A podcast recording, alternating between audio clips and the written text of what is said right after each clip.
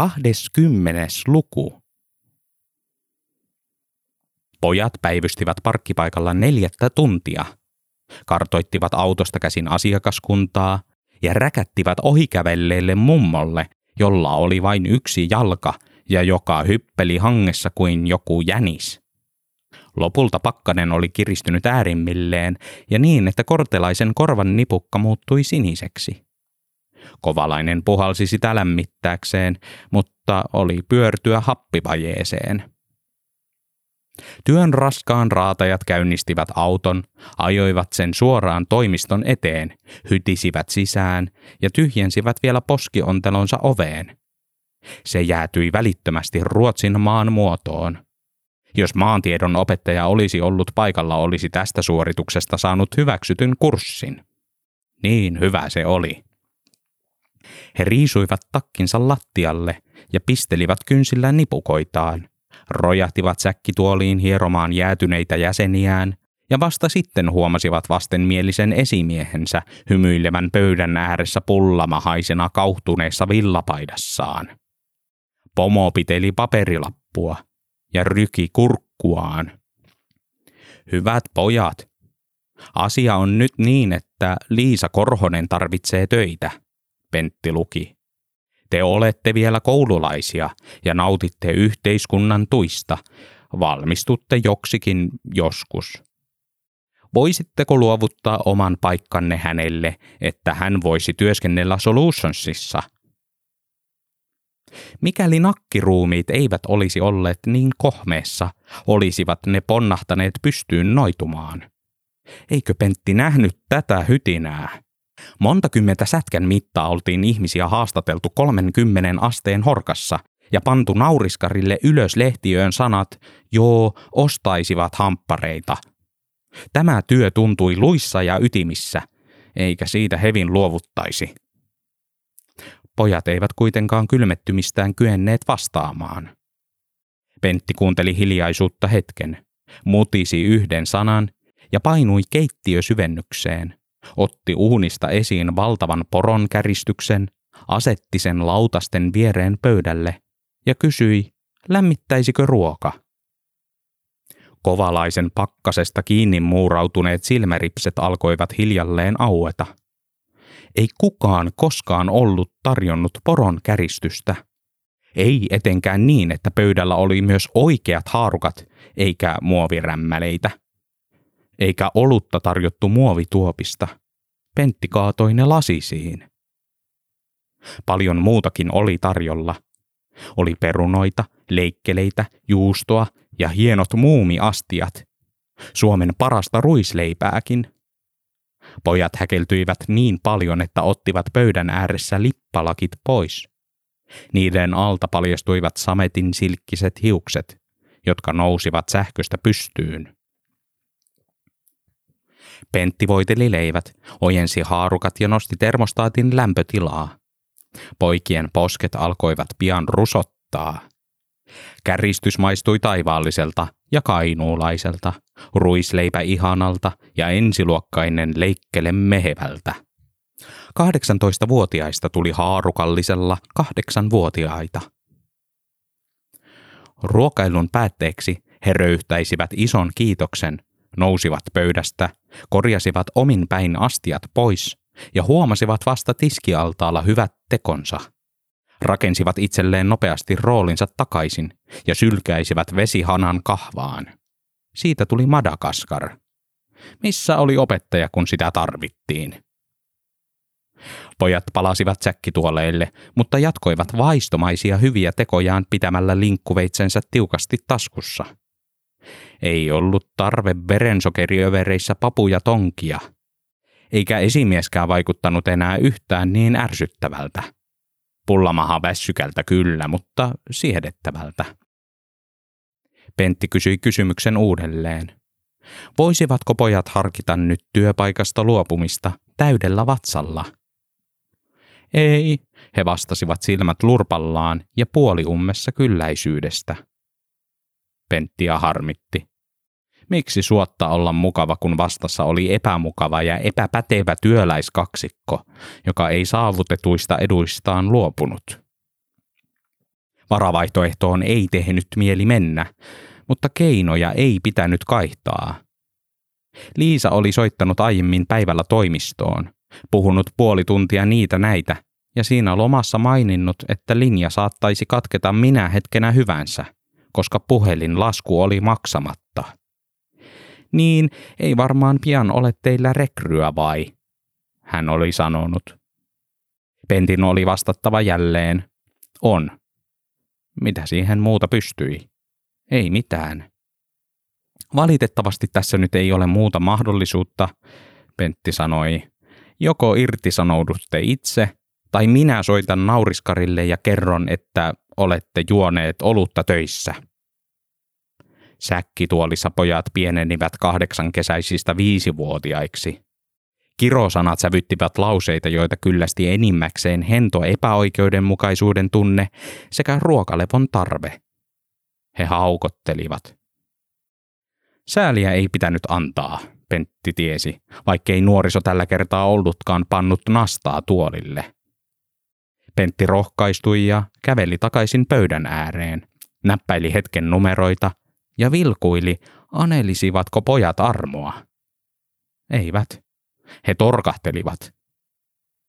Nauriskari vastasi jossain päin puolisonsa UNICEF-projektia ja valitteli, ettei voinut puhua pitkään. Hän kuunteli Pentin olutreklamaatiota puoli lausetta ja keskeytti. Nämä on lillukan varsia. Antaa poikia olla poikia ja juoda mitä juovat. Mutta mitä sinä, Pentti, oot tehnyt sillä välin, kun nämä jätkät on hoitaneet sitä hampurilaiskeissiä? Pentti oli tehnyt poronkäristystä, mutta se ei kuulemma riittänyt. Nauriskarin huokauksessa oli valtaosa pettymystä ja pieni osa kateutta. Pentin ei enää auttanut muu. Oli savustettava pojat ulos vaikka väkisin. Oli näytettävä nauriskarille, etteivät pojat tehneet mitään ja vieläkin vähemmän. Oli näytettävä, kuinka epäoikeudenmukaista heidän toimintansa oli. Kuinka väärin se, että kaksi nuorta kajanilaista pilasi yhden nuoren otanmäkeläisen elämän. Oli mentävä äärimmäisyyksiin ja lavastettava pojat väkivaltaisiksi hulttioiksi, jotka pieksivät esimiestään. Pentti otti etäisyyttä luuriin ja huusi yhtäkkiä, apua, lopettakaa, älkää lyökö, pojat lyövät, mitä te teette? Sulki sitten silmänsä, otti tiukan otteen luurista ja alkoi paukutella sillä itseään päähän. Huusi ja vaikeroi, pyysi armoa ja lopettamaan. Paukutti paukuttamistaan ja toivoi, että nauriskari kuulisi tämän kaiken. Jos väkivaltainen työskentelyilmapiiri ei riittäisi potkimaan kaksikkoa pois, niin ei sitten mikään. Nauriskari ei kuullut toiseen päähän kuin hentoja tömähtelyjä, sillä Pentti oli ottanut jämäkän otteen luurin mikkiosasta. Nauriskari kuunteli huminaa hetken, huhuili aikansa, huokaisi syvään ja sulki puhelimen. Pentti jatkoi kumautteluja, tunsi kuhmun kasvavan ja muisti kuhmustaan jonkerin vuodet. Iskuista huljahti myös valitusvirsi kuolleelle tuvalle ja sammaloituneelle hautapaadelle. Välillä hän rautti silmiään katsoakseen, miten kortelainen ja kovalainen reagoivat. He olivat nousseet säkkituoleiltaan kaivelemaan kaappeja, eivätkä tuntuneet kiinnittävän mitään huomiota itseväkivaltaan. Pentti siivitti luuria yhä hurjempaan kaareen kohti otsaansa, avasi silmänsä ja sulki ne taas, avasi suunsa ja päästeli ääniä, otti happea ja vaikeroi. Hän ei enää pistänyt merkille poikia, jotka olivat kaivaneet kaapista firman videokameran ja tallensivat nyt kasetille viiden minuutin verran paukuttelua. Sitten kovalainen tunsi vatsan pohjassaan herttua poron haudan takaista ruplatusta, eikä ennättänyt vessaan.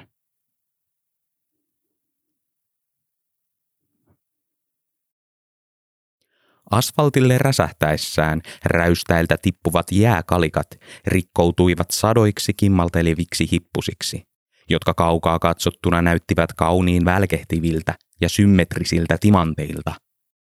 Nälkämaan työttömien ahavoituneet kasvot oikein sädehtivät niiden pinnoista. Mutta Liisan omat eivät. Ne huokuivat ämmyyttä ja typeryyttä, malttamattomuutta ja odotusta. Niin mielellään Liisa olisi ollut vielä töissä, mutta Ruuskanen oli siirtänyt äitiyslomalle kakkukahvien kautta. Liisa näpisti kakusta kolmanneksen, sujautti laukkuunsa ja niiasi. Nähdään taas joskus vuoden päästä. Mutta mieluummin ei. Liisaa huoletti. Pentistä ei ollut kuulunut mitään kohta viiteen viikkoon. Ei sieltä Solutionsista mitään tulisi. Ei itselle eikä maakunnalle, puhisi Liisa. Kovasti firmasta Kainuussa kohkattiin, mutta olivatko saaneet tänne aikaan mitään merkittävää? Eivät. Densat olivat samoja densoja.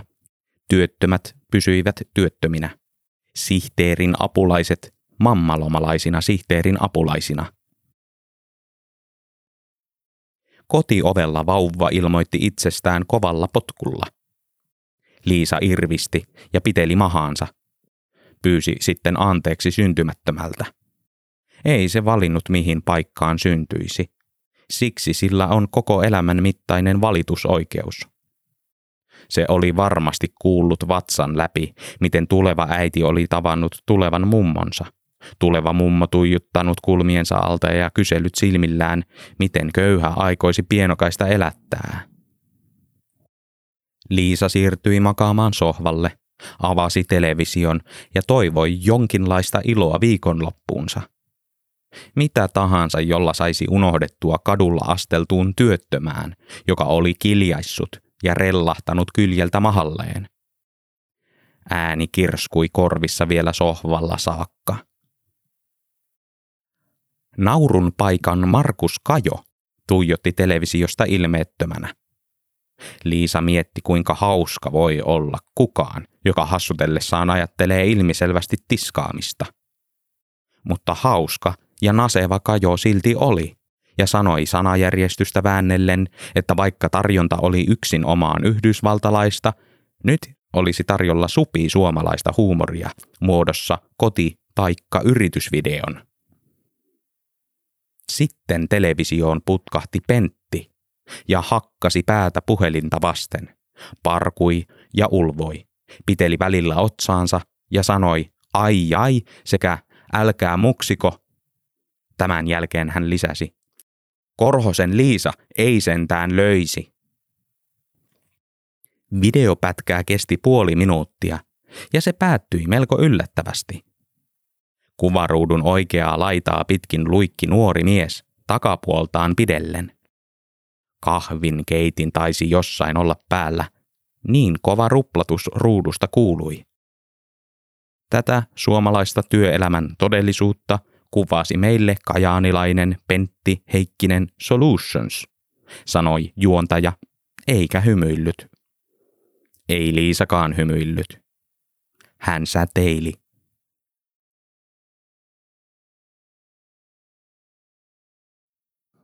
Nauriskari kiersi toimistossa ympyrää ja yritti olla tuijottamatta penttiin. Kajo oli ollut hauska, kuten aina, mutta tilanne ja video hirvittävä. Televisioesiintyminen oli vetänyt koko Suomen Solutionsit yhdessä yössä naurun alaisiksi.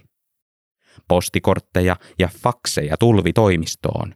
Iltapäivälehdet panivat puhelinten kestävyydet vertailuun. Yrittikö Heikkinen itselleen potkuja, nauriskari mietti.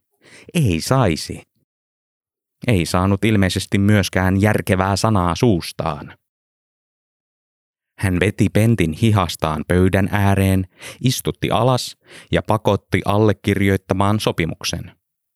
Tällä tilanteella oli ratsastettava, oli se sitten kuinka katastrofaalinen tahansa. Jos Pentti itse ei osannut tehdä itselleen työtä tai konsultaatiota, olkoon sitten hetken aikaa koko Suomen Solutionsien markkinamiehenä. Allekirjoittamisen jälkeen hän toimitti Pentin perässään filmiharrastajien luo. Antoi kuvaajille kaksikymppiset mieheen ja käski filmata Heikkistä paukuttamassa itseään puhelimella päähän kahdeksan tuntia. Mainokseen tulisi myöhemmin mainostoimistolta kalliilla ostettava iskulause, joka kääntäisi koko tapauksen hauskaksi markkinointikikaksi. Pentti kysyi, eikö alkuperäistä kuvamateriaalia voisi käyttää, jos kerran olisi pakko tällainen tehdä. Nauriskari murahti ja vastasi alkuperäisten oikeuksien siirtyneen tiukasti televisiokanavalle. Toivottavasti. Pentti paukutti päätään luuriin sovitut kahdeksan tuntia, vaikka jo vartin päästä otsassa oli vuotava haava, ja puolen tunnin jälkeen pyörrytti. Iltapäivän hämärässä Pentti sai filmiharrastajilta sulaneen pakastepussin otsaansa ja raahusti takaisin toimistoon. Ei jaksanut säryltä sammuttaa valoja, vaan painoi suoraan pöydän alle, otti puuoravan kainalonsa ja yritti unohtaa kivun. Kasvot raastoivat makuupussin tyynyä. Tunnin päästä hän havahtui koputukseen, nousi rivakasti ylös ja sai pöydän kulman silmäänsä. Silmäkulman läpi hän huomasi oven takaa Liisan, joka kauhistui Pentin ruhjoutuneita kasvoja. Mitä herra Jumala sulle on sattunut? Hän huusi ikkunan läpi niin, että viereisen katuojan työtön säpsähti mahaltaan kyljelle. Töitä, Pentti vastasi ja päästi naisen sisään. Liisa otti lämpimällä ja pehmeällä kädellä Pentistä kiinni ja talutti säkkituoliin. Otti sitten omin päin jääkaapista kylmän nakin ja käski painaa naamaa vasten. Istahti sitten itse mahoineen vaivalloisesti toimistotuoliin, rullasi viereen ja silitti Penttiä hiuksista. Pentti sulki silmänsä silitykseen ja toivoi, ettei Liisa olisi nähnyt videota. Koko Suomi nauroi jo. Nyt nauraisi vielä Korhosen tyttökin. Onneksi isä ja äiti olivat visusti paaden alla – vaikka kumminkin hekin olisivat vahingossa sattuneet vilkaisemaan Markus Kajon ohjelmaa ja hykertelisivät jossakin pilven päällä tai hornantuutissa pauka päälle.